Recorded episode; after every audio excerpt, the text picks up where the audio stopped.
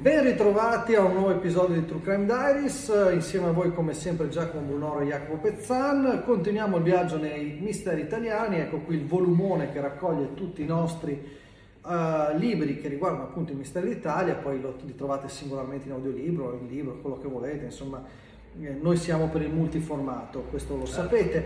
Oggi vogliamo ripescare un caso di cui si parla sempre poco, bravo, bravo, è vero il delitto di Francesca Linovi, personaggio, un personaggio che era anche veramente particolare, nel senso grande artista, critica d'arte, critica d'arte sì, eh, ma critica d'arte a livello internazionale, ancora oggi viene ricordata per i suoi lavori, era all'avanguardia soprattutto per quanto riguarda la street art. Sì, sì, eh, aveva Pascal ha fatto dei lavori sulla street art. Con Pete sì. Haring anche, insomma, e parliamo dei primi anni Ottanta, quindi era all'avanguardia, no? perché oggi sai parlare oggi di Basquiat, di Pete Haring, eh, lo possiamo fare perfino noi che esatto. non siamo certo dei critici d'arte. Un delitto che, attenzione, dobbiamo dirlo, è un delitto chiuso, un caso chiuso, il colpevole è già stato condannato, ha scontato la pena, adesso è un uomo libero, il colpevole perlomeno per lo Stato italiano, che in tanti, io per primo, hanno, hanno, sollevato qualche dubbio sul possibile colpevole. Sì, una storia strana, sì, um, con lui che era... Ma possiamo definirlo fidanzato, c'era anche lì un rapporto un po' particolare, non è nemmeno allora, chiaro perché lui nega anche che ci fosse poi un rapporto, diciamo così, di, una frequentazione di sicuro, ma da quello avere un rapporto, diciamo... Diciamo che per l'Italia di quegli anni era difficile inquadrare, eh, inquadrare una relazione di quel tipo, perché eh, Francesca era una donna eh, molto anticonvenzionale sì e quindi aveva quella che oggi forse potremmo chiamare una relazione aperta. Primo, e secondo lui era molto più giovane di lei, che è un'altra cosa che forse anche per quegli anni era abbastanza indigesta. A me piace citare eh, la frase con cui abbiamo chiuso noi l'audiolibro il libro su uh, Francesca Linovi, che è una frase dell'avvocato Achille Melchionda che rappresentò la famiglia Alinovi e che ha dichiarato questa cosa che ti lancio come punto di partenza per una discussione e io la condivido molto. Sarà anche vero che ogni crimine racconta qualcosa, ma con il delitto del DAMS si è andati oltre. È diventato pura metafora, carica di violenze negative che hanno messo Francesca in una luce poco realistica. Dal suo diario emerge una persona diversa, riservata e sola. Ciancabilla, l'altro protagonista, ha potuto parlare di sé. Eh, su Francesca niente. La sua voce è sempre rimasta muta, sconosciuta. Ecco, eh, questo lo disse l'avvocato in occasione della pubblicazione del diario di Francesca Linovi. In effetti lei era una donna molto avanti, diremmo oggi, rispetto sì, all'Italia del tempo e forse per questo non capita, infatti si parlò quasi del delitto del DAMS, poi ce ne sono stati altri. Sì, ma perché per questo, questo nuovo corso di laurea anche visto come un po' ricettacolo. Sì, artisti di cui aver paura, cappelloni, sì, sì. drogati, tutte queste cose. Che una, comunque è un'ora che è rimasta fino a pochi anni fa, cioè quando ha aperto il DAMS a Padova, ah. ancora, che non parliamo di vent'anni fa, non di... ancora c'era quella... Sì, sì, si vede un po' il mondo dell'arte, chi studia storia del cinema, storia dell'arte, eccetera, sì, sì. come un mondo di debosciati, mettiamola sì, così. Sì, perdi tempo. Sicuramente, eh, ripeto, la Linovi era una donna anti, che, che, andava contro le convenzioni, mm. la sua stessa relazione con Ciancabilla, come documentato dal suo diario, era così. Eh, Ciancabilla, che non è un mistero, eh, era tossicodipendente all'epoca dei fatti e questo ha gettato anche un'ulteriore luce negativa nei suoi confronti, ma secondo me eh, tutto si è eh, sbloccato perché Ciancabilla, diciamocelo, era il colpevole perfetto. Allora, beh, riassumiamo un po' il caso, sì. una, dopo una serata passata, insomma, dopo una presentazione una collezione d'arte, um, serata in discoteca, eccetera. Il giorno successivo eh, lui passa la notte con lei eh, nel suo appartamento, via del Riccio. Via del Riccio 7, esatto. Ecco, centro di Bologna e um, secondo il racconto di Ciancabilla a una certa ora lui si incammina, se ne va in stazione, incontra un'amica, tra l'altro anche acquista dell'eroina e torna dalle sue parti, credo fosse del... Calabrese calabrese, ma calabrese. No, io credo più, all'Aquila, beh, insomma non ricordo. Uh, prende il treno e, e cerca di, di torna verso le, le, sue zone, o abruzzese, insomma, boh, mai si ritrova un'informazione. E in un lasso di tempo che si ritiene compatibile, No, attenzione, scusa, era nato a Napoli nel 59, ah. ma risiedeva con la famiglia a Pescara, ecco, a Pescara. Boh.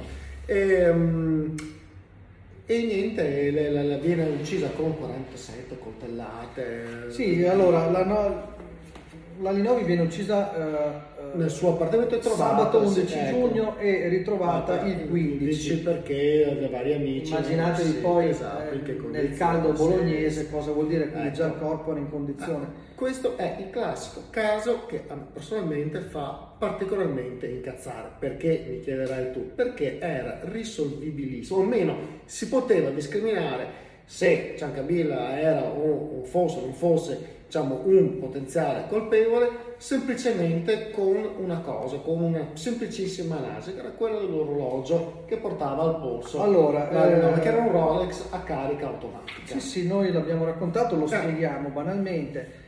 Eh, l'orologio era fermo, adesso dico un'ora a caso, le 7 però eh, tu non sai se sono le 7 o le 19. Esattamente. Come fai per capirlo? Giri avanti la rotellina, se quando passa alle 12 scatta il, il giorno, eh, esatto. quindi si passa da sabato a domenica, quelle erano le 19. Se invece non salta il datario, e non, non scatta il datario, erano le 6. Quando tu sai questo dato qua e sai quanto ha di carica il, tele- il telefono, l'orologio, 6 ore, 8 ore, 24 ore, quello che è, sapendo la data, sapendo esattamente se sono le 6 o le 19, andando a ritroso, tu puoi determinare esattamente l'ultimo movimento del polso. Che erano quei Rolex che si ricaricavano col movimento. movimento automatico, ancora in uso, il movimento della Rolex. Bene. Ecco, no, cosa hanno fatto? Niente. Hanno dato l'orologio, hanno dato a un parente della vittima che se l'hai messo in tasca, che intanto l'orologio è ripartito, che dopo 8 ore si sono accorti che allora è Insomma, morale della favola non si è mai riusciti a capire con esattezza se questo orologio e quindi questo dubbio amletico è rimasto fino all'ultimo. Eh sì, perché non si sa se eh. l'orologio banalmente Ciancabilla ha detto che io alle 18.30 sono andato a prendere il treno, lei era viva. E si sapeva, lui sapeva, sappiamo che lui a una certa ora era in stazione. Quindi, se l'orologio si era mosso dopo quell'ora lì, lui, lui era, era già a escludersi. Se invece è, allora poteva essere considerato un potenziale colpevole. Quindi un errore marchiano, mi verrebbe da dire, di, di superficialità da parte delle forze dell'ordine. E poi ripeto, Ciancabilla era il colpevole perfetto, tossicodipendente, sì. poi anche lui sì, aveva questo rapporto con con la Linovi però non si capiva se era eh, omosessuale o no e quindi immaginatevi nell'Italia del tempo tutti i pregiudizi legati al certo. fatto di questa persona artista non si capiva se omosessuale o no e, e per l'epoca i pregiudizi erano certo. ancora elevatissimi addirittura tossico dichiarato Eroina, sì, eh, quindi sì. veramente aveva tu, il più fidanzato della vittima non stava neanche simpatico agli amici della vittima quindi il colpevole perfetto. Tu sai che ha avuto già una termina fidanzato. Sì, sì esatto. esatto. Vedi, vedi come questa impronta che c'è. Cioè, no, diciamo, poi... frequentava la vittima, Giusto. però in realtà anche lui è sempre negato che ci fosse cioè, un rapporto. Magari lei si aspettava, però ci fosse anche una grossa differenza di età. Eh. Sì, sì, lei sì. era ma 12-15 anni. Eh. Ma al di là di questi aspetti, eh, proprio per la la stampa era il caso ideale, amore e morte, tutte quelle eh, cagate che si sì, leggono sì, sui sì, fidanzatini, sull'amore, esatto, eh, il mondo dell'arte, Bologna che non dimentichiamolo. All'epoca, parliamo dei primi anni Ottanta, era ancora vista come una città quasi demoniaca da, dall'opinione pubblica perché eh, appunto stati, c'era stato 77, c'era il DAMS, c'era una certa mentalità che per anni Bologna si è portata dietro con, dal punto di vista della fama e quindi era proprio il caso perfetto, oltre al fatto che c'erano stati altri delitti legati sì. al DAMS in quel periodo sì. che portarono proprio una cappa mm. sul DAMS però nessuno indagò su questo misterioso pittore che in teoria eh, pare sia stato a casa di, Alino, sì. di, Alinovi e che avesse anche lui una relazione, non si capisce sì, bene, sì. che scrisse qualcosa sullo specchio, esatto. non si sa se appunto stato lui, Ciancamilla aveva negato di averlo esatto. scritto e che poteva essere stato un altro, un assassino altrettanto probabile. ma questo è un delitto che si gioca sugli orari e l'unica prova che avevano, già perché poi Ehm, sulle telefonate non c'erano i tabulati, su qualsiasi altra cosa non abbiamo orari precisi. Avevamo l'orologio e se lo sono giocato così.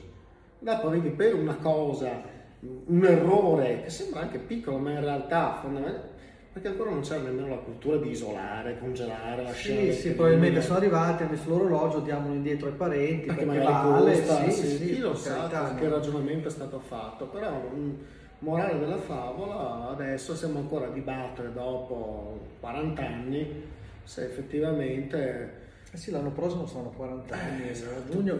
Tra l'altro eh, c'è anche poi da raccontare prosieguo della vicenda, perché Ciancabilla scappò, è stato latitante in Spagna. E venne riconosciuto a una mostra, cioè un quadro suo ah, venne sì, riconosciuto. Sì, sì, sì, non lo ricordavo. Sì, io ricordo che qualcuno andò, perché lui poi ha continuato a dipingere sotto falso nome, ma qualcuno andò a vedere la mostra, ma questo è un Ciancabilla e da lì credo siano riusciti. Fatto sta che comunque ha scontato ormai la sua pena, è libero già da diversi anni perché già nel 2015 fece scalpore una sua mostra a Bologna in cui lui dipinse eh, un ritratto di Francesca Linovi, lui però va detto si è sempre dichiarato innocente, eh, non ha mai tentennato, eh, quindi dal suo punto di vista porta avanti la sua verità, che è una verità storica magari diversa da quella giudiziaria, noi dobbiamo attenerci fatti. Io personalmente, per Quanto quel poco che sì, eh, posso sapere, vado proprio a impressioni perché non si può fare altro, non penso che lui eh, sia stato l'assassino di, di Alinova, penso che ci sia qualcun altro dietro questa storia, forse eh, un, un, amante geloso, forse qualcuno che non riusciva ad accettare certo. una donna così certo. libera e così avanti anche negli certo. atteggiamenti, eh, perché non è da escludere nell'Italia del tempo, succedono sì, ancora sì. oggi queste cose, quindi non, non mi stupirei. Volevo dire che di recente una mia conoscenza insomma, ha fatto un giro a Bologna nelle, nelle, um, nei gruppi artistici un po' insomma quelli all'avanguardia e l'eredità della Rinaldi c'è ancora perché alcuni di questi gruppi che lei ha fondato o um, come si chiamano, le, le collezioni o gallerie d'arte un po' più, più, indipendenti, sono ancora legate al suo progetto, però cercano sempre di parlare il meno possibile del caso per non legare Chiaro, appunto questo movimento artistico, le novità di questi giovani pittori, artisti, scultori, quello che è, a un caso che comunque resta un caso. Sì, e poi diciamolo, il caso di Cronaca Nera ha schiacciato la figura di un intellettuale, di una donna esatto, di altissimo livello sì. che magari poteva diventare una delle più importanti esatto. critiche d'arte, ci siamo ritrovati invece Sgarbi, adesso una polemica da due soldi, quando magari Alinovi poteva diventare l'astro nascente e il punto di riferimento per l'arte contemporanea Beh, italiana e internazionale, perché c'è stata da poco una mostra al Maxi, ma anche le sue intuizioni che aveva già dimostrato sì, in vita sì, sì, la, ci facevano pensare che era una persona fuori dal comune e quindi c'è ancora di più il nervoso che invece venga ricordata a volte per solo per questo fatto di indipendenti comunque cercano di, di parlare il meno possibile. Magari puoi vedere un'immagine su chi lo sa però si cerca sempre di non associare questa cosa ma è come giusto che sia. Del resto l'arte deve essere vita e quindi eh, è giusto che vada così. E noi chiudiamo con una domanda secca. Secondo voi è stato Ciancabilla a uccidere Francesca Linovi oppure no?